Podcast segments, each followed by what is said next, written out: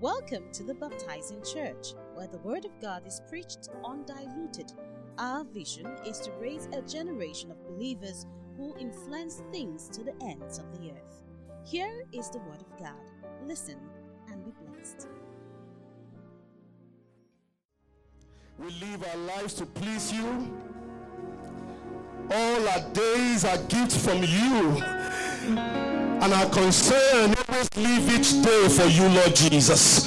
That we make every moment to count, that we make every second to count. Bible says redeeming the time for the days are evil. We buy back time by investing it in productive activities. Activities that move the kingdom forward activities that promote the name and the influence of Christ across the world is nation's quest. We bless you, Jesus. We adore you, Jesus. There is a song that um, I've been singing throughout throughout um, January and in February I started singing the song. But you see, this song has to be from God because when I started singing it, I didn't know the lines. The song was ringing in my heart. I didn't know the lines. Then I picked my phone, I began to call people. Please, there was this song I was singing, and you joined me. Can you remember? They couldn't remember. But an unfortunate situation happened in a place, something got, I mean, a, a room got burnt. There were petrols and all that, nothing happened. So the person posted the picture, and that was the song the lines of the song were posted along with that picture. And then I, I, I, I, I mean, that's the song. Hallelujah. The goodness of God by Bethel. Bethel. That's it. That's the song. Hallelujah. Now, I know some of us might not know it, but can you allow it to minister to your heart? Let this minister to your heart. Let it touch something in your heart. And I'm doing this deliberately. I know we're taking time, but it's deliberate because someone needs to hear this. Someone needs to hear it. HMC, you've got to help me this morning.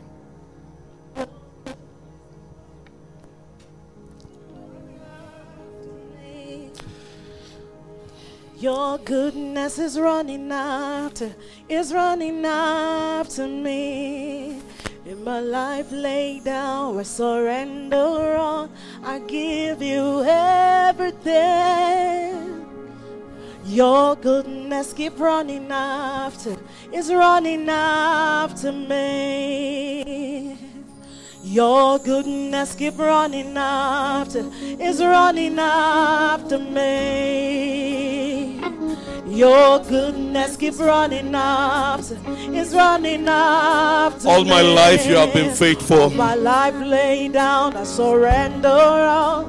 I give you everything. Your goodness keep running after, keep running after me. Your goodness, your goodness keep running after, is running after me. Just one more time. Your goodness keep running after, keep running after Thank you. me. All my life, all my life That's it. Been faithful. That's the one I want you to meditate on. Yes. All my life you have been so, so good. In every breath that I am able, I will sing of the goodness of God.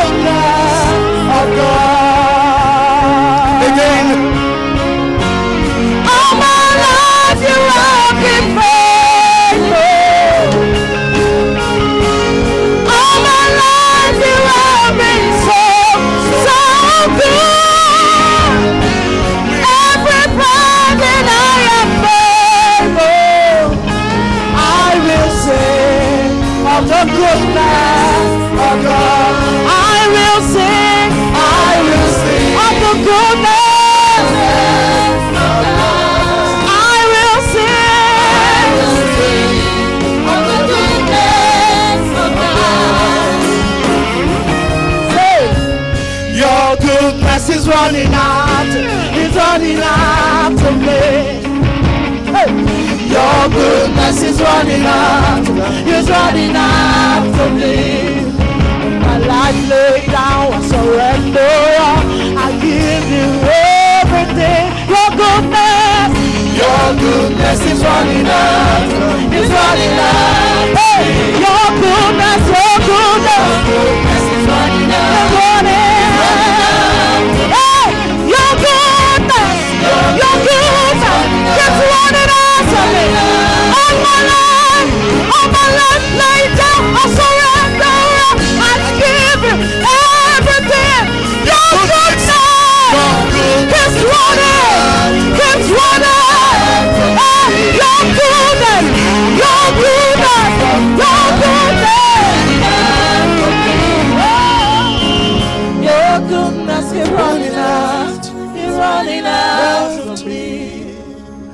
see, the year 2020 is going to be defined by service.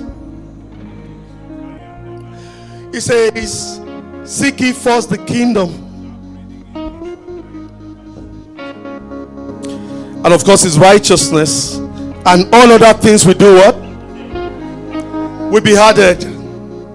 The things that you seek might not be the things that you should be seeking the money, the fame, the influence, and all these things. Bible says they will run after you when the kingdom is your priority. When the kingdom is your priority. I was having a conversation with someone. I said, He didn't say we should seek church.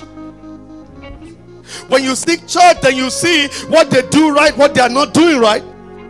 You see the church that is getting it right and the one that is not getting it right. What you see are the things that we are not doing right and those who are doing it right. But he has not called us to seek the church, he has called us to seek the kingdom. There is a difference. There is a difference. When you seek the kingdom, you will always be on the go. When you seek the kingdom, the fact that this world is dying will be on your heart constantly. When you seek the kingdom, then the fire of the kingdom can burn in your heart. If you are seeking the church, you'll be playing politics. It will be about politics.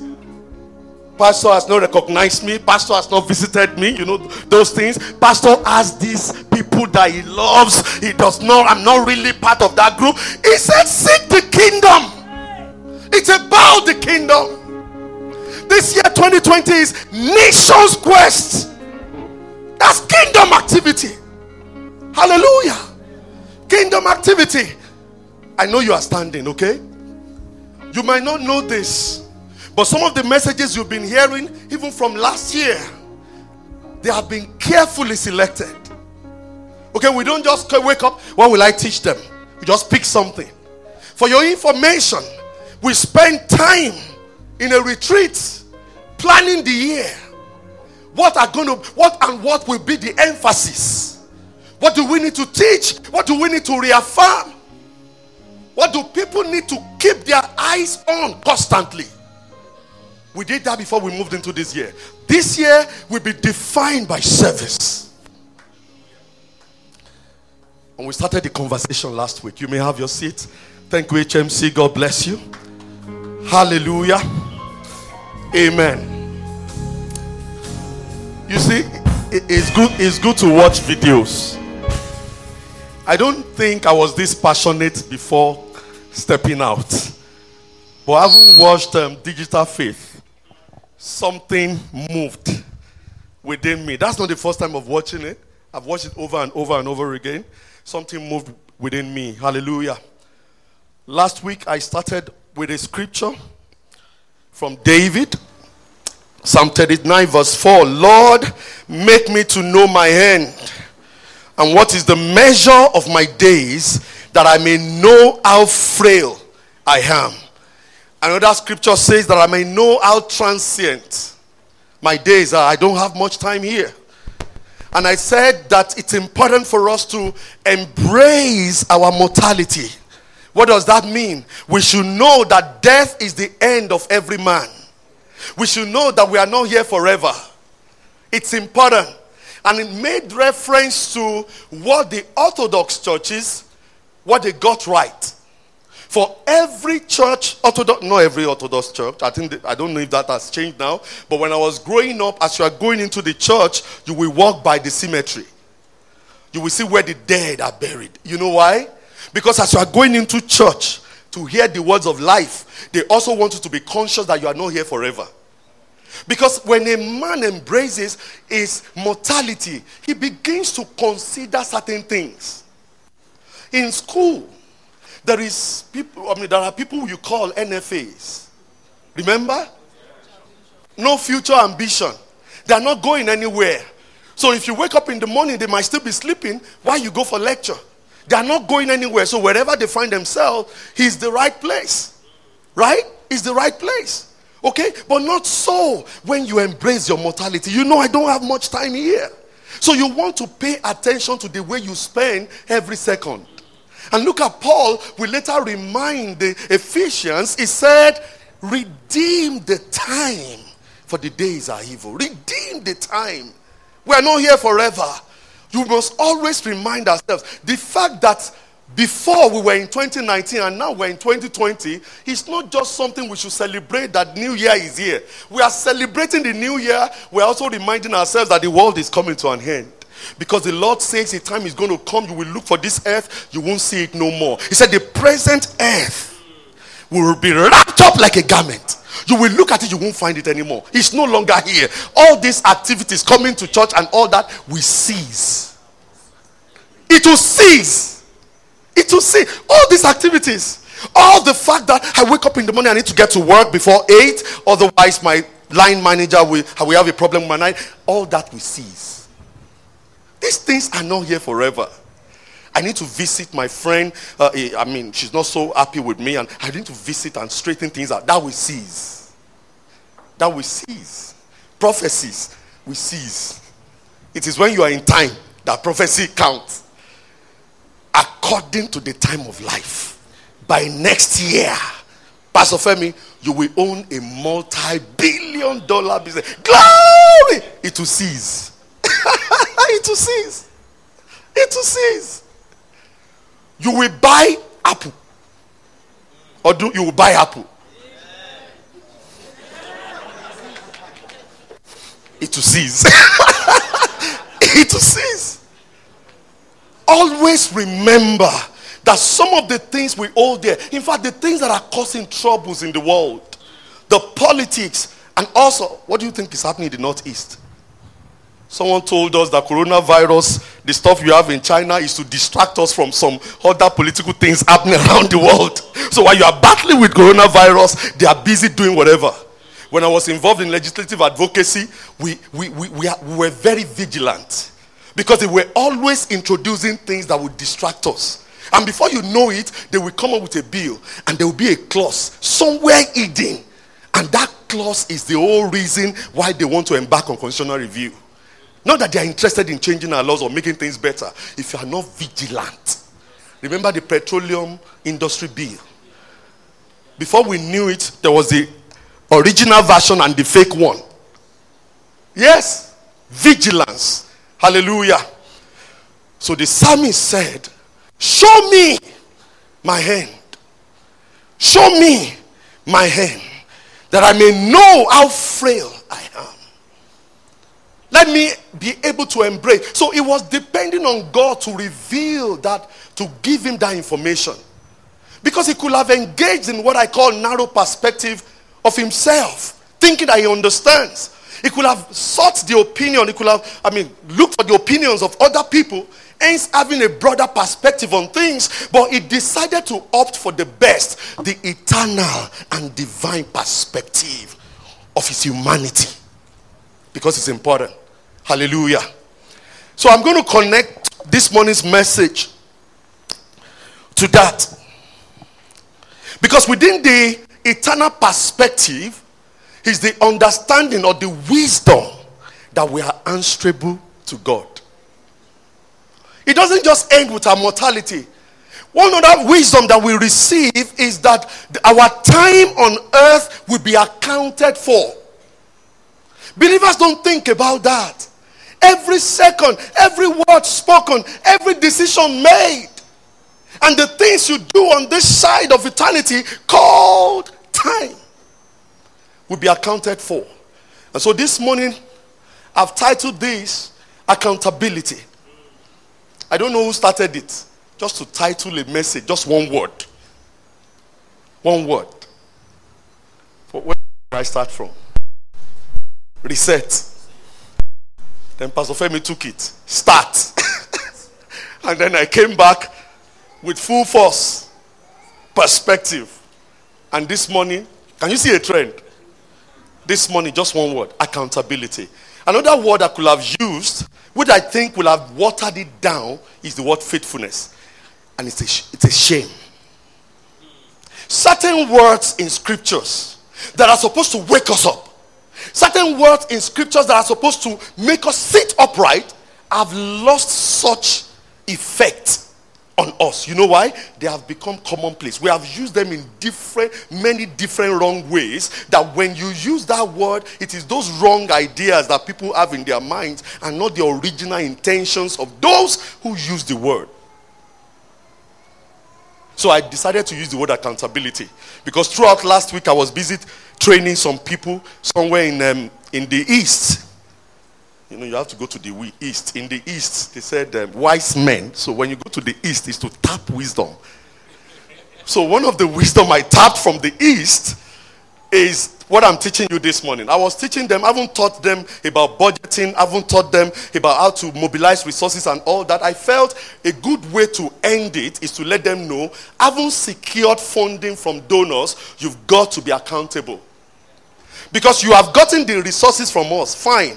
But am I going to be there for you two in two years' time to give you another funding? If you are not accountable. Bible says the eyes of the Lord run to and fro the whole earth to show himself strong on behalf of the man whose heart stayed on him. A man who is accountable to him. A man who believes his opinion counts. A man who knows that, yes, I'm an expert in this area, but what does God have to say about this issue? I was listening to the um, excerpts, uh, is that what you call it? Yeah, from what DDK taught. I've not listened to the message. And one of the things he was saying there was that we seek opinions of all else but God. We feel that the Holy Spirit is not relevant in this age. The only thing the Holy Spirit knows is what is in the Bible. He does not know the world of politics, he doesn't know anything about IT the one who created the earth. And the things that you started playing with that led to IT and discovery of this and that does not know. He doesn't know. Hallelujah. The good way to start is to first declare to you that God is accountable. The God of the whole earth is accountable. What do you read in the scriptures? You open your Bible to Genesis. In the beginning. He could have just stepped into this in, on the scene and start doing this stuff the way some of us do. There is no marking that this is the beginning of the process. Nothing to show this is where I'm headed. Nothing to show this. My God, can you put your hands together and celebrate each church? I didn't know I was going to hear that. 30% what? Increase across all platforms. If you don't set targets, how do we know that you have achieved something? If there is no target, how do we know that 2019, 2020 is better than 2019 if there are no targets? God is accountable. So when he started, he said, in the beginning, not the beginning of God, but the beginning of the earth. Because the one who created the earth must have existed before it, so he planned the earth before the earth came to be. Bible says he called the things that be from the things that were not. So the invisible created the visible world. Someone needs to gain understanding this morning. The invisible created the visible world. When you don't see it, it's not the fact that it does not exist, it's that you might need to tune your, I don't know what you call it, get a kind of divine goggles to see. Uh, a focal lens, thank you.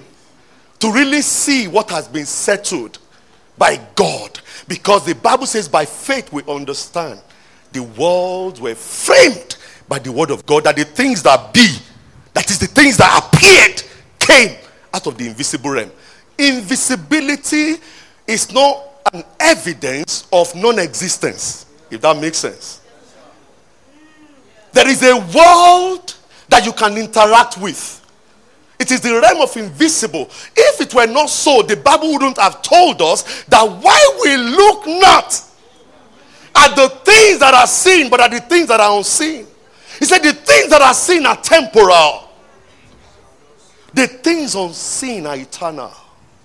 When a believer develops himself to be able to see these unseen realities, what that man is doing beyond just bringing things he needed into the seen realm, the man is also developing a spiritual faculty to understand how God works and how things are translated from the unseen to the seen world. Hallelujah.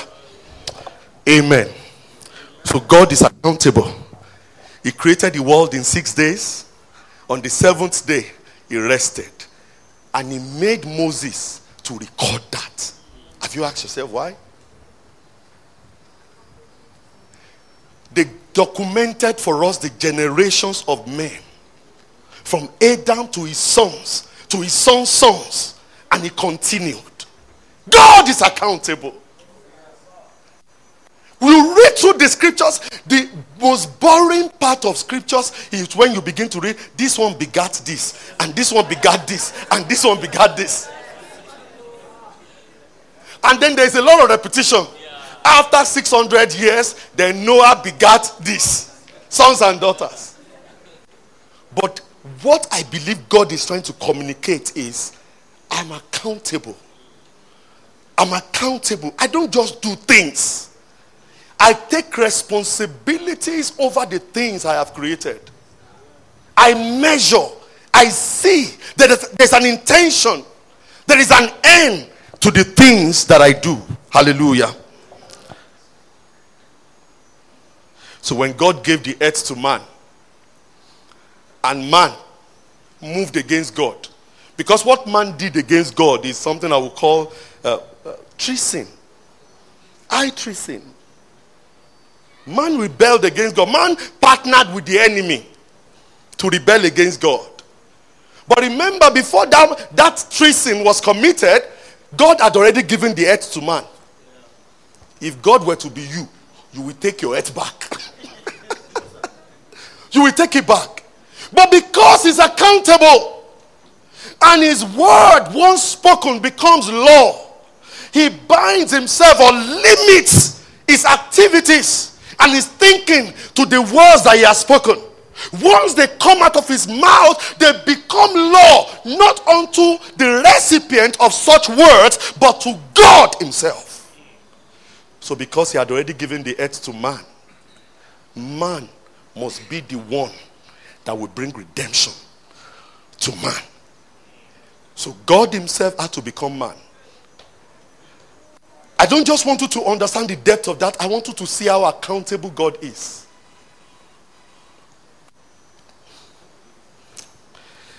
Now, we are talking about life, so that is deep. How about the things that God has created?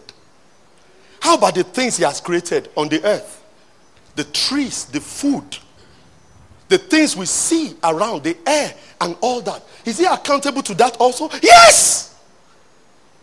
In John chapter 6, John chapter 6 documents the feeding of 5,000. Now, I read the other documents, but the reason why I'm pitching my tent with John is because he's the one who made the statement, who added something that the other gospels didn't have, didn't take note of he said, Jesus said, after they fed 5,000 and they gathered 12 baskets, he said, gather.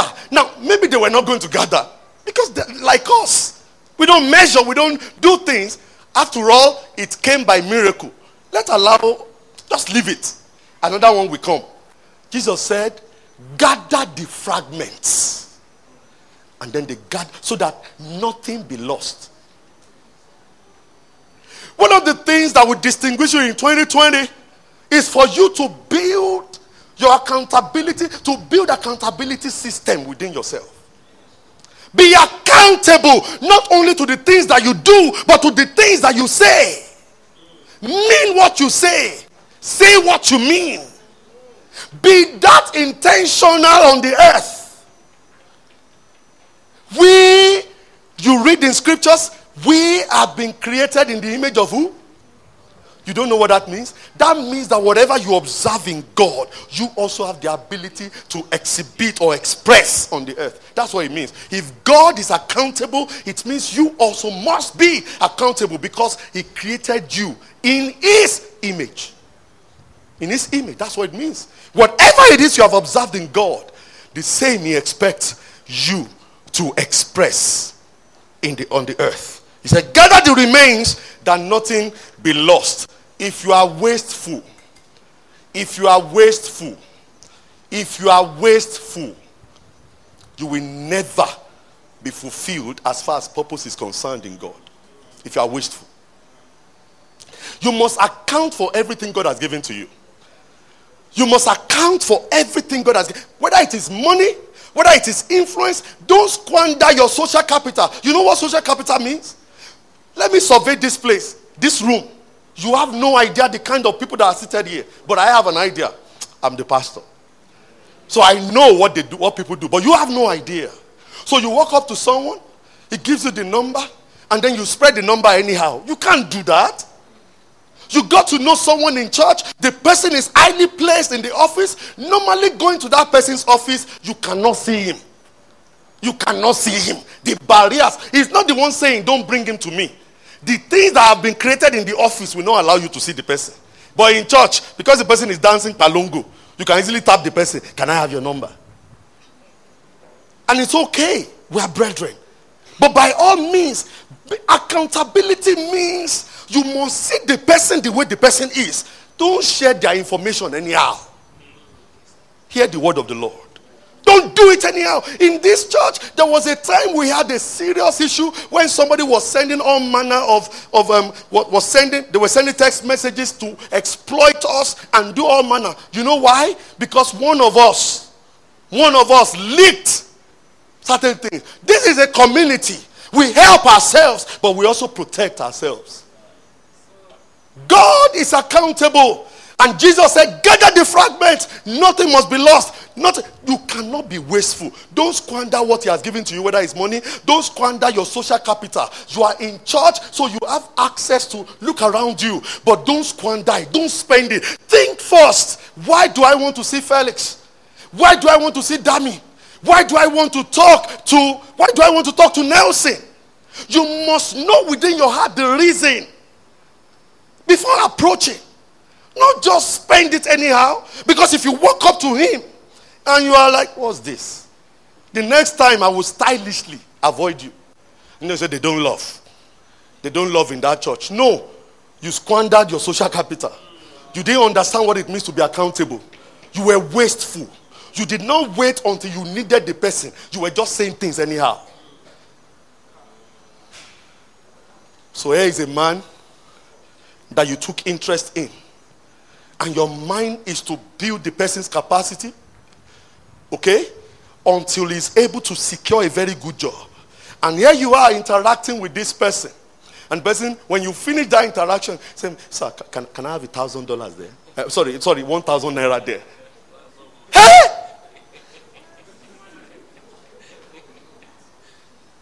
What? By asking this true life story, that was the last time that guy had access to the man. He blocked him out. He was planning something that runs into millions because the guy was into something. And it was he had a lot of plans.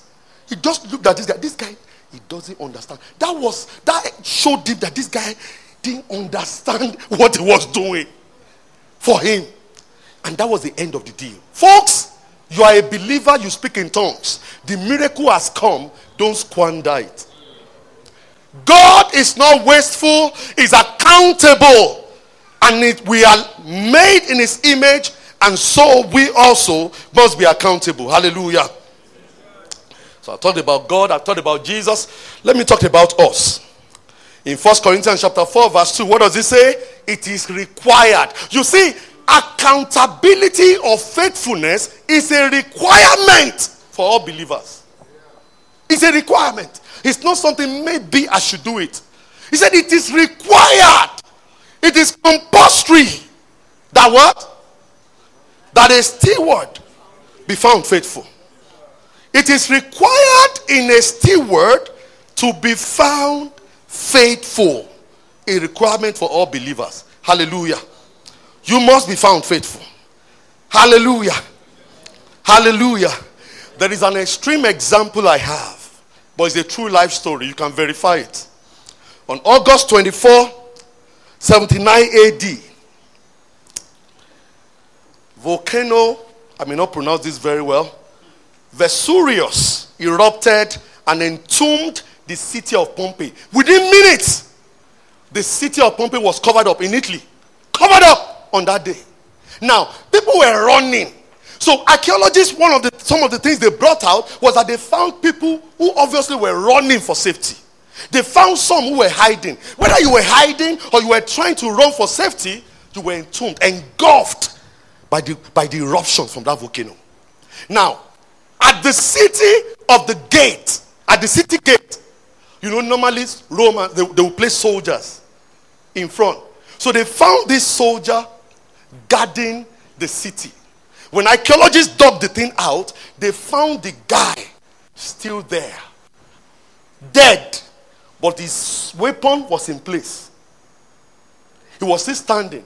Guess what? He was at the city gate.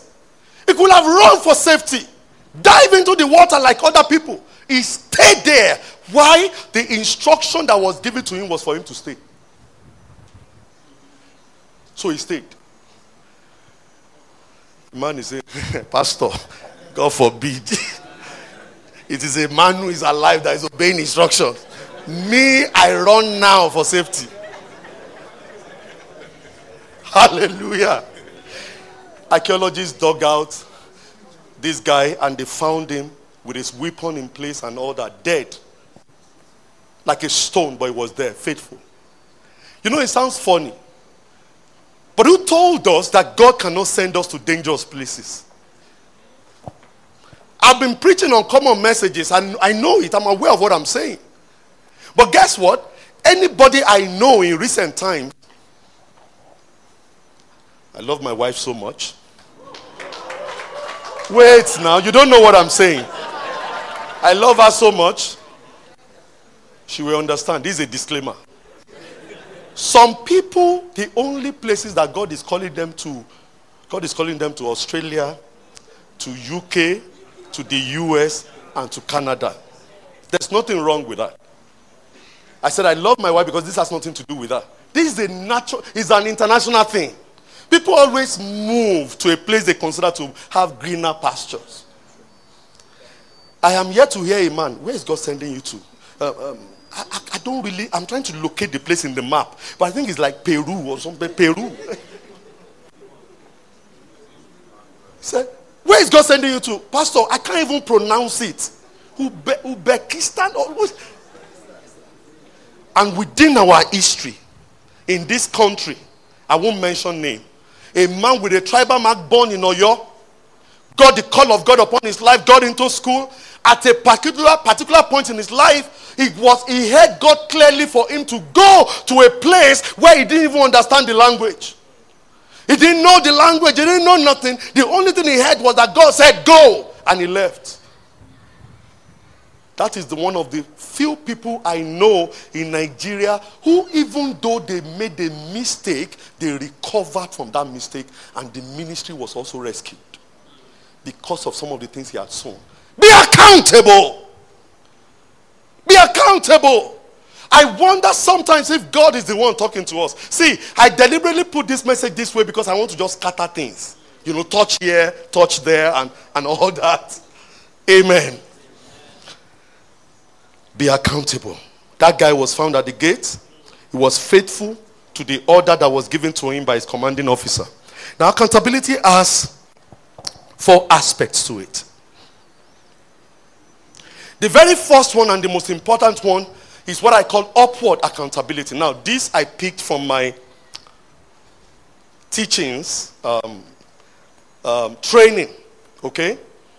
Upward accountability is to God. To God. We are to be accountable to Him. What has He asked us to do? Have you ever asked yourself, have you ever picked the scriptures and the thing you are trying to read or to learn? You are not trying to learn about faith. You are not trying to learn about grace. You are not trying to learn anything. The only thing you are preoccupied with in studying the scripture is to find out certain commands that God has given to us. Just want to find out and perhaps even list it for us. He said we should do this. He said we should go. He said we should pray for one another. You know, you just want to list out specific things that God wrote in His Word that He wanted His children to do. If you don't know these things, how can you be accountable to the things you don't know? How do I know that I'm accountable when I'm not even aware of what God has asked of me? Because being accountable is to be answerable to another. To be answerable to another to be faithful to a cause. But if I don't know what that is, how can I be faithful to it? If I don't know what it is, how can I stay true to it? How can I be accountable to the him to him who is giving me these instructions? You get it? So it's important for us to take note. So upward accountability, that is to God.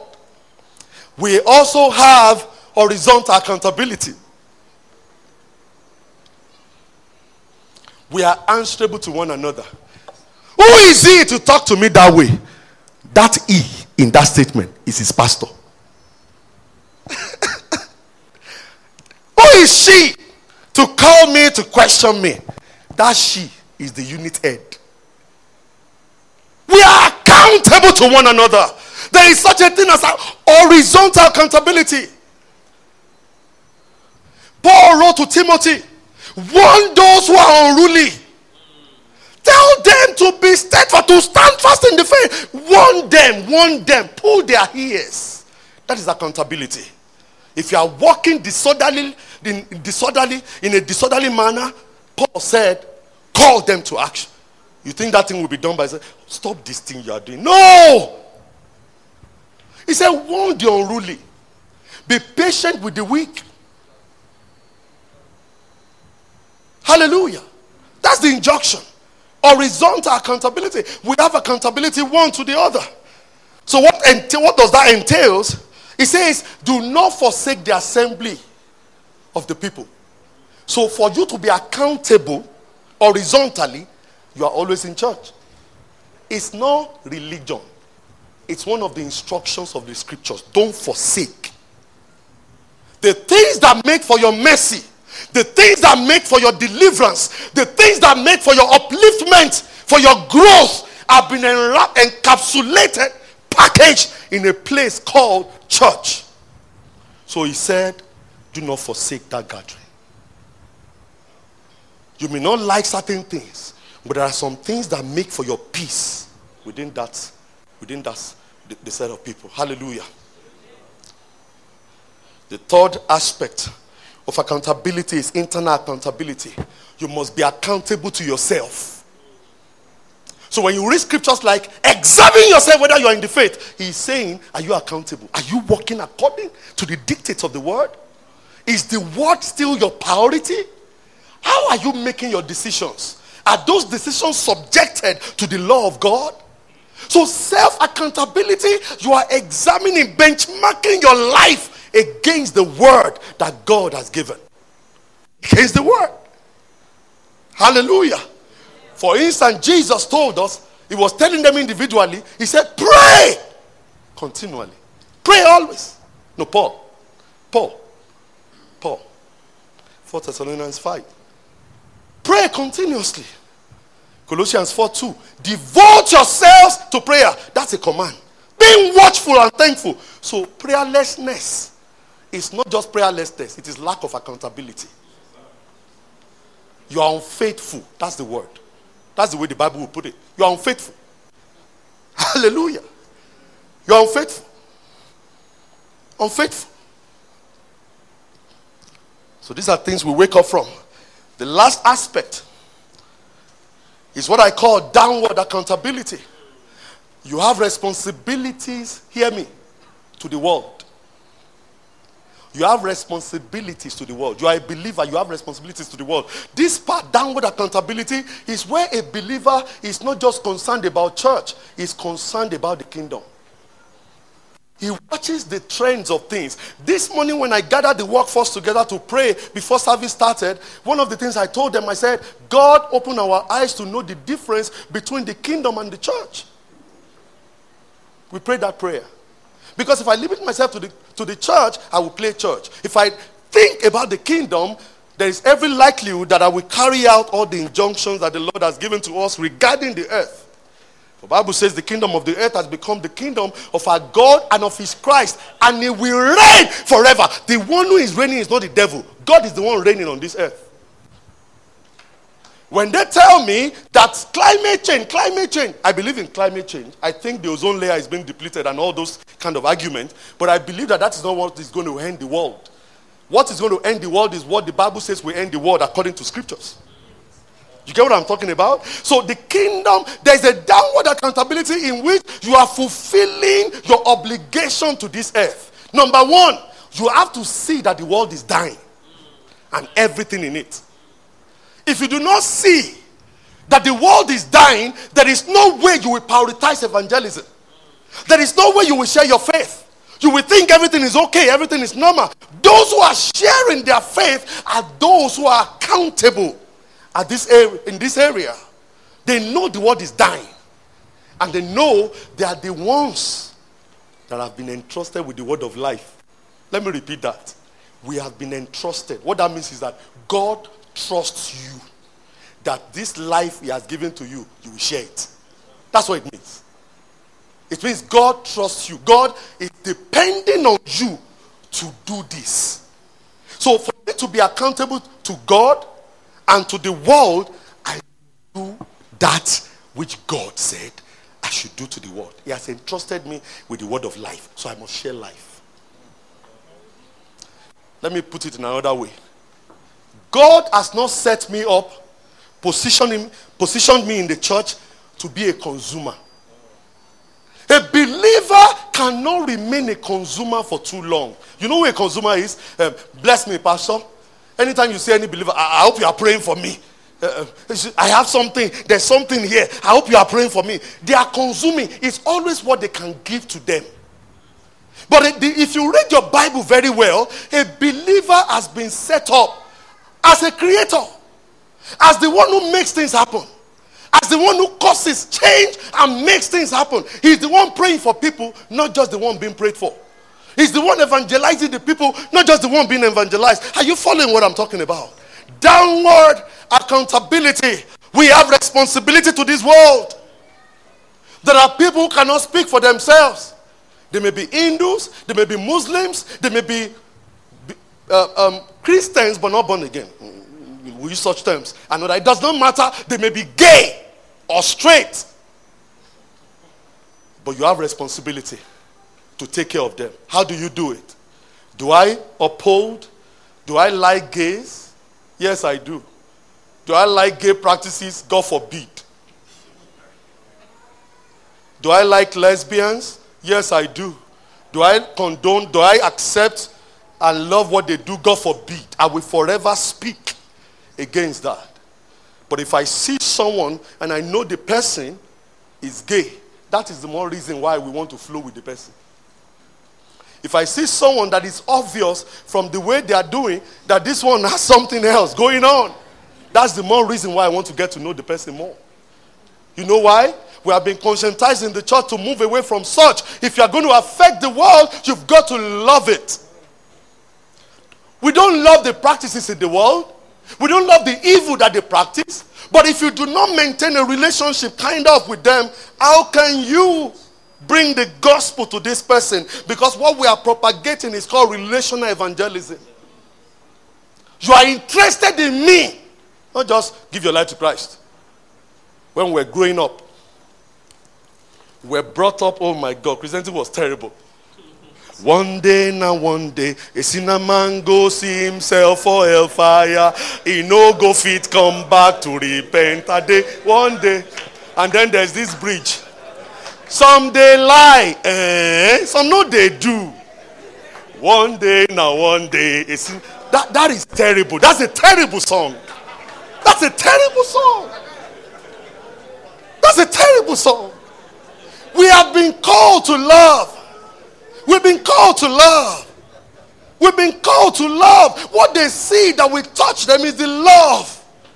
Despite all, this man is not judging me. Despite the fact that he does not like these practices, he does not like what I'm doing. I cannot deny this man has interest in me.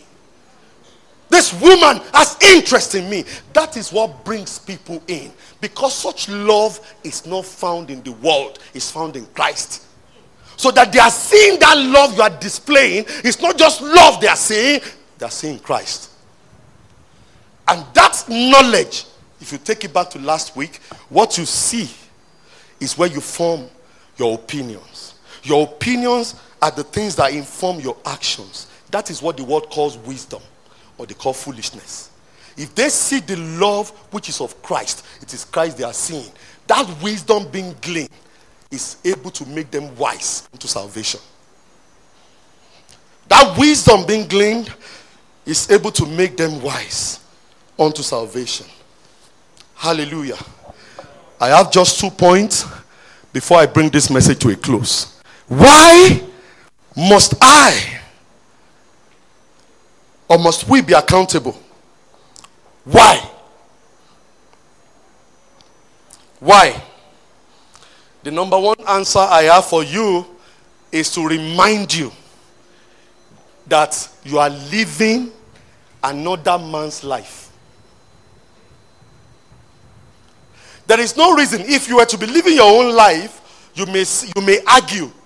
You first have to start the argument by saying God does not exist. And then you can now prove that you are not accountable to anybody. Are you following the logic? If you let's say that you have your own life, for you to argue that you are not accountable to anybody, you first have to deconstruct the fact that you were created by someone. And then you will have to argue that you are not accountable to anybody. Hallelujah. So the first thing is that your life, you are living another person's life. And the second reason why you must be accountable is that the one who gave you that life will judge you one day. You will be judged. There might be other reasons, but these are the two I want to stay with for now. You are living another man's life. Let's look at what Paul said in Galatians 2:20. I know you know this scripture very well, but I want you to pay attention to what he said and how he said it. Galatians chapter 2, verse 20. He says, I have been crucified with Christ. Let me tell you what he said. We know he wasn't describing something fictitious. He was saying there was a time in history when the man Jesus was taken. I saw him, people saw him, and they took him to the cross and they killed him. What he called crucifixion there is actual death. They killed him. Okay? That's what he's saying. I've been crucified with Christ. It is no longer I who live. Why? Because since when Christ died, I died with him. It means that me too. I don't quench. Right? He said, But Christ lives in me. He said, It is no longer I who live. It is no longer I who live. Even though I'm living now, it's not me that is living. Is that not what he's saying? But who? But Christ lives in me, and the life which I now live in the flesh, I live by faith in the Son of God who loved me and gave himself for me. In other words, he gave me his life. The life I'm now living is his. So if I, let's say I'm a multi billionaire, and I called Ima, Ima, here is one billion. I want you to do XYZ with it. Even though that money was gifted to you, I expect you to give account of that money I've given you. You have to tell me, you have to justify how you spent every penny, every kobo in the money I've given to you. The Bible said, He said, He loved me and He gave His life for me. There is another scripture I believe that brings it out, uh, well, maybe not better, eh, but in similar fashion. First Corinthians chapter 5 from verse 14. Paul was writing to the Corinthians, and he also got to a point where, because of the way they were living, he had to correct many things in that church. And one of the things he began to tell them is to recognize the fact that they are living the life of another. Hence, to remember that they are accountable to the one who gave his life to them. First Corinthians chapter 5, 2 Corinthians 5, 14.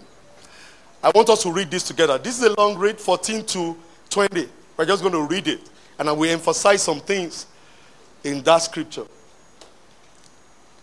For the love of Christ compels us, or constrains us, or pushes us. Okay? You see the way, was it Jeremiah that said, The word that God spoke to me, they were like fire in my bones. I could not but. That description fits this word perfectly, compels. So it's more like that person. You see, there's this song by, um, is it Infinity? Is it something like liquid fire in my bones? Can you remember that line?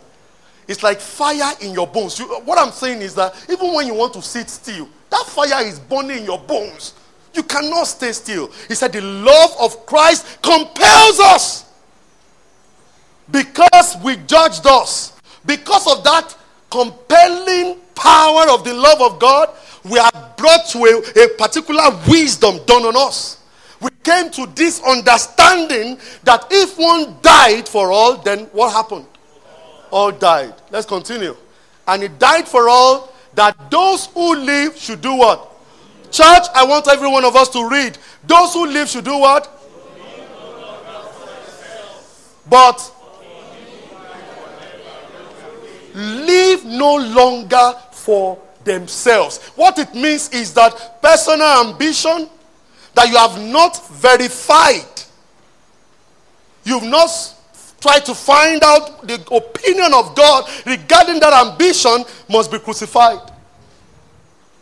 Decisions, plans that you are not sure are in alignment with God must be crucified. Let me have that scripture. Don't, don't take it away. But for him who died for them and rose again, let's continue. Therefore, from now on, we regard no one according to what? To the flesh. Even though we have known Christ according to the flesh, yet now we know him thus no longer. We don't see anybody born of God from human standpoint anymore. Therefore, if anyone is in Christ, is a new creation. All things have passed away. Behold, all things have become new. So 18. Now all things are of God who has reconciled us to himself through Jesus Christ and has done what? What did he give us? You have to give account of that. He didn't just redeem you, he gave you something to do. He didn't just bring you into his kingdom, he gave you an assignment. Let's continue that. Let's continue to read. He gave you ministry of reconciliation. That is, that God was in Christ reconciling the world to himself not imputing their trespasses to them, but has committed to us the word of reconciliation. So we're not only given the ministry, we're also given the word of reconciliation. So a man cannot stand and say, Are you born again? Yes, I'm born again. I, I, do you evangelize? Actually, I don't know. What will I say? What will I say? Mm-mm. You've been given the word of reconciliation. Hallelujah. Let's continue. Now then, we are ambassadors for Christ as though God were pleading how? Through us. We implore you on Christ's behalf, be reconciled to God. What he is saying is that you have been given an assignment. That assignment is important to God. Why? Because you are his representative. He is saying, Tope, this is what I want to do on the earth. But because I've given the earth to man, and you are the one carrying my trust on the earth today. So, these and these are the things I would like you to do for me. Trust me, you are going to give account of the way you handled what, hallelujah, what He has entrusted to you. as I begin to close, the second thing is that our actions will be judged. That is the one who entrusted us with this responsibility, with, with, with this ministry, we also judge us. Hallelujah. We also judge us. Now, this particular point will help to clarify a lot of things regarding our faith. There are so many things that believers misunderstood when it comes to, I mean, I've misunderstood when it comes to um, uh, what, um, when, especially when it comes to eschatological things, that is, uh, the, the writings about the end times. Okay? These are some of the things that we don't get right. But I want us to begin to look at it. To begin to look at it. First Corinthians chapter 3. We're going to start with, um, let's start with verse 10. First Corinthians chapter 3. From verse 10. We will give account of our actions. Of our actions. First Corinthians chapter 3. From verse 10. According to the grace of God which was given to me as a wise master builder, I have laid the foundation. Who was talking here? Paul. He was talking about the uh, uh, foundation of the apostles. There's no time for us to expand on that. So the foundation here refers to the foundation of the apostles because they were entrusted with certain, uh, if you don't mind tautology, certain trust. Okay? And another builds on it. Look at this place. But let each one take heed, take caution how he builds on it. Don't just build, how you build matters. He has specified how things must be. Remember what he told Moses? He said, Ensure that you build everything according to the patterns shown you on the holy mountain. He didn't tell Noah, just go and build the ark. No, he gave him the dimensions, he gave him the type of wood to use, he gave him the size, because the one who commissioned you knows the size, the, the, the, the, uh, the weight, and the size of the animals that the ark is going to take. So you didn't know that. So, the, so he had to give you the specifications. So you must build everything according to the pattern that is shown you on the holy mountain. So he's telling us here, he said, See, let every man, that scripture, let, but let each one take it how he builds on it. Let's continue. For no other foundation can anyone lay than that which is laid, which is Christ Jesus. Yes? Now, if anyone builds on this foundation with what? With what? With what? With, with, with. These are different materials that believers are using. These are not unbelievers. These are believers. Some believers are building with gold, some believers are building with silver, some believers are building with inferior materials, some are building with quality materials. Let everyone be careful how he builds on it. Don't build anyhow. Look at what you're giving. Look at your service to God. What you call your service to God. Of what quality is it? What's the quality of your commitment to the cause of Christ? What's the quality of it? Let everyone be careful how he builds on it. Each one's work will what? Will become clear. For the day we declare it, because it will be revealed by what? It will be revealed by fire. The fire will test each one's work of what sort it is. When we're, when we're doing, um, when we started School of Ministry, we dealt with symbols in scriptures. When you see certain symbols, we try to look at what it represents. Now, when you look at fire, you know fire represents judgment. It represents judgment. Okay? But beyond judgment, fire also represents the holiness of God. I believe I want you to study. I believe this scripture, Paul was talking about the two. He was talking about the judgment that is coming. He was also talking about the holiness of God. You know why? Because the Bible says, Be holy as I'm holy. Bible says you are created in the image of God. There is nothing the Lord is demanding from you that I didn't give you in the first instance. You didn't have any holiness of your own. He gave you that life. Bible says in 1 Corinthians 1.30, said Christ has become to us wisdom from God. That is holiness, righteousness, redemption. That is what Christ has become. If Christ did not become our holiness, you cannot live a holy life. It's not possible. So the demand of God from you to be holy is because he knows that you have a different life within you right now. He knows you have the capacity now to live a holy life because it's not lived by your strength, it is lived by the ability, by the grace that God has given to you. Bible says, who loved us and gave himself for us. Who loved us and gave himself for us. We have not finished that scripture. Let's look at it. If anyone's work which he has built on it endures, he will receive what? A reward. Yes? If anyone's work is burned, he will what? Suffer loss, but he himself will be what? Saved. Yet so through fire. I was reading one article and the guy was talking about this thing. He said, suffer loss, because the question you will ask is that, is there any loss in heaven? Can a believer get to heaven and then he's suffering? You suffer loss. Now, if you want to understand it from English standpoint, you will get it wrong. But suffering loss here, he gave a description that I think is good. He said it's as if a man should build a story building. And one day the man is resting on the story, I mean, on this, the first, on the first floor. And he perceived certain things.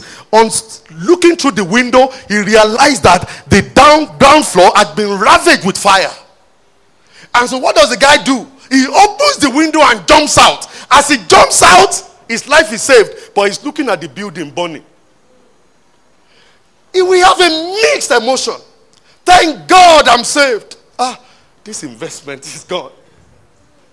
Believers on earth are building. Jesus said, Don't let your right hand, if you are giving your arms, don't let your le- right hand knows what your right hand is giving. He said, Every man, what he did, what he does in secret. He said, Whatever you do in secret, you will be rewarded openly. Matthew chapter 6.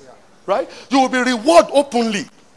All those principles that Jesus taught, called the Sermon on the Mount. You want to read that from Matthew chapter 5 down, down, down, down, down. Right? That you want to read that sermon what Jesus, the principles that Jesus taught. He said all those things have to be observed. If a man's work, I'm doing good deeds, but God knows my intention. What I'm really trying to do is to show, let people know that I've got some money, I've got some cash. Everybody in church can see that I'm doing good deeds, but God is the one who tests the heart. So if you have received your reward before men, don't expect anyone from God. Now you don't receive your reward here. You have received your reward here. Don't expect another one. So, what he calls judgment here is not crisis in the Greek. From where English or Latin got crisis, that English adopted as crisis, it's not crisis, it's Bema. Every man's work will be judged. That is Bema. The great picture you need to have, the picture you need to have at the back of your mind is that of the Olympics. All the runners, they run. At the end of the race, you will put aside the first, the second, and the third. And what do you do? There's a rostrum, right? Not of equal size. Third position. Second, third position. And then you line them up. And then one after the other, one will receive bronze, another will receive silver, the other one will receive gold. Every man's work will be tested, and then reward will be given to them according to the quality of what they have done in the flesh. Believers, we are not free agents. Are you saved? Yes, I'm saved. Just leave. Just leave. Just flange Just flange This is the day the Lord has made. I will rejoice. Your freedom in Christ is within the confines of what Christ has revealed concerning how that life should be lived. You are not here to just live anyhow. You cannot live anyhow. It is not your life, it's the life of Christ. You represent something. You can't talk anyhow. Jesus said, What I say is what I heard my father. What I do is what I see my father. He didn't live anyhow here. Jesus was accountable. He said, What I do is what I've observed in my father. What I say is what I've heard my father uttered. He wasn't living anyhow. He was living according to the job description of his assignment. Hallelujah. Our work will be tested. Our work will be tested. For somebody who, has, who, is, who is wondering, you are still battling with sin. When it comes to this judgment, sin has no place. Okay? Romans chapter 8, verse 1 says, Therefore, there is now no condemnation for those who are in Christ Jesus. Hallelujah. Jesus himself, before he left, he told us in John chapter 5, verse 24. He said, Those who believe in Christ have entered into eternal life. Hallelujah. I want us to read this one. This one is very profound. John chapter 5, verse 24. I really want you to look at this scripture. Then I will give you one more scripture and we'll bring this message to a close. Most assuredly, I say to you, he who hears my word and believes in him who sent me. So he has to be accountable. He was sent. As everlasting life. And shall not what? Into crisis or crisis, as the case may be. He will not come into condemnation. Why? He has passed from death to life. Believers in Christ, you have passed from death to life. The issue now about judgment is the sharing of reward.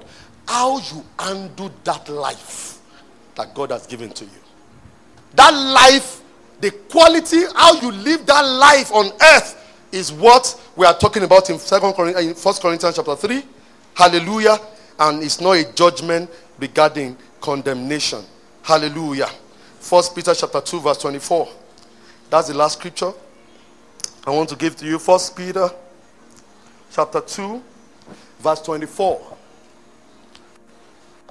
I'm waiting because I want us to read the scripture together. Himself bore, who himself bore our sins in his own body on the tree, that we haven't died to sin, my what? Live for righteousness, by whose stripes we have been healed. Hallelujah. He died for our sins. The point I'm trying to make is that your sin has been dealt with. Your sins have been dealt with. Your inadequacies have been dealt with. So when God is demanding from you a particular standard of life, it's because He knew in Himself that He has already dealt with your sins. He knew He had dealt with your unrighteousness. So when He's demanding holiness, when He's demanding a particular level of commitment from you, is because He knows so well what He has put within you. Hallelujah. We give you thanks, Father. We adore your name, Jesus. We thank you for the great gifts of Christ Jesus. Can you rise and just join me this morning to express gratitude to God? Can you rise to just help me bless and exalt the name of Christ? Giving him praise from your heart, thanking him for what he has done thanking Him for what He has done. I want to share with you what I pray almost on a daily basis. What I pray almost on a daily basis. I say, Thank you, Jesus, for making me a part of what you are doing on earth today. Thank you, Father, for counting me worthy to be part of those you have entrusted with responsibilities on earth today. I've never ceased to pray that prayer. That I can look at what God is doing and find my position. That I can look at what God is doing on the earth and spot my own space within the work of Christ on the earth.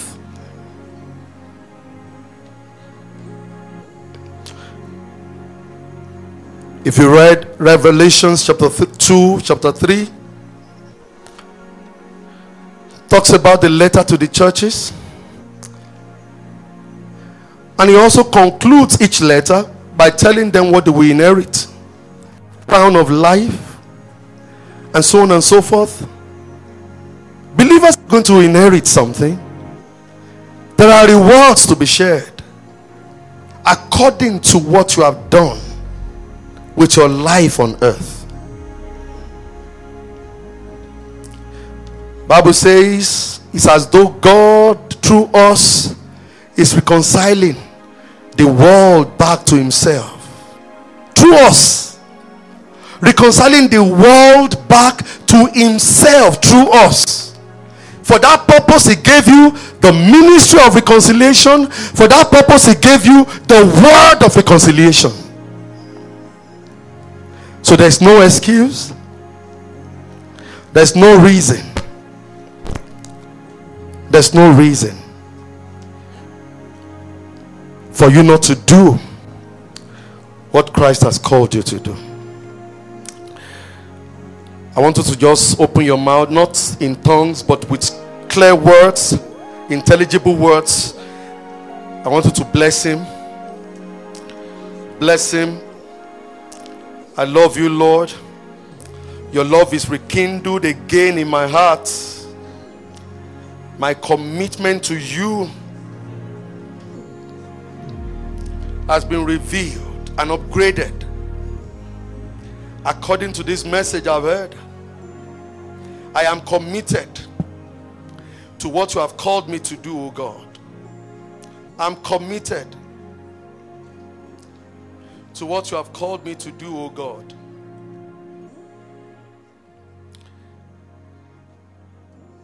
Hallelujah. So today is also our communion service, and we're just about to take communion right now. Thank you for listening. We hope you've been tremendously blessed. You can worship with us at Baptizing Church, Excel Center, Abuja, plot 989 Olusegun Obasanjo Way, opposite Advanced Link Filling Station, Central Business District, Abuja, Nigeria, or call 090 8006 6773. You can send an email to info at tbcabuja.org. We meet every Sunday at 9 a.m. and on Wednesday at 6 p.m. Follow us on Twitter and Instagram at TBC Abuja, on Facebook at The Baptizing Church TBC. God bless you as you come.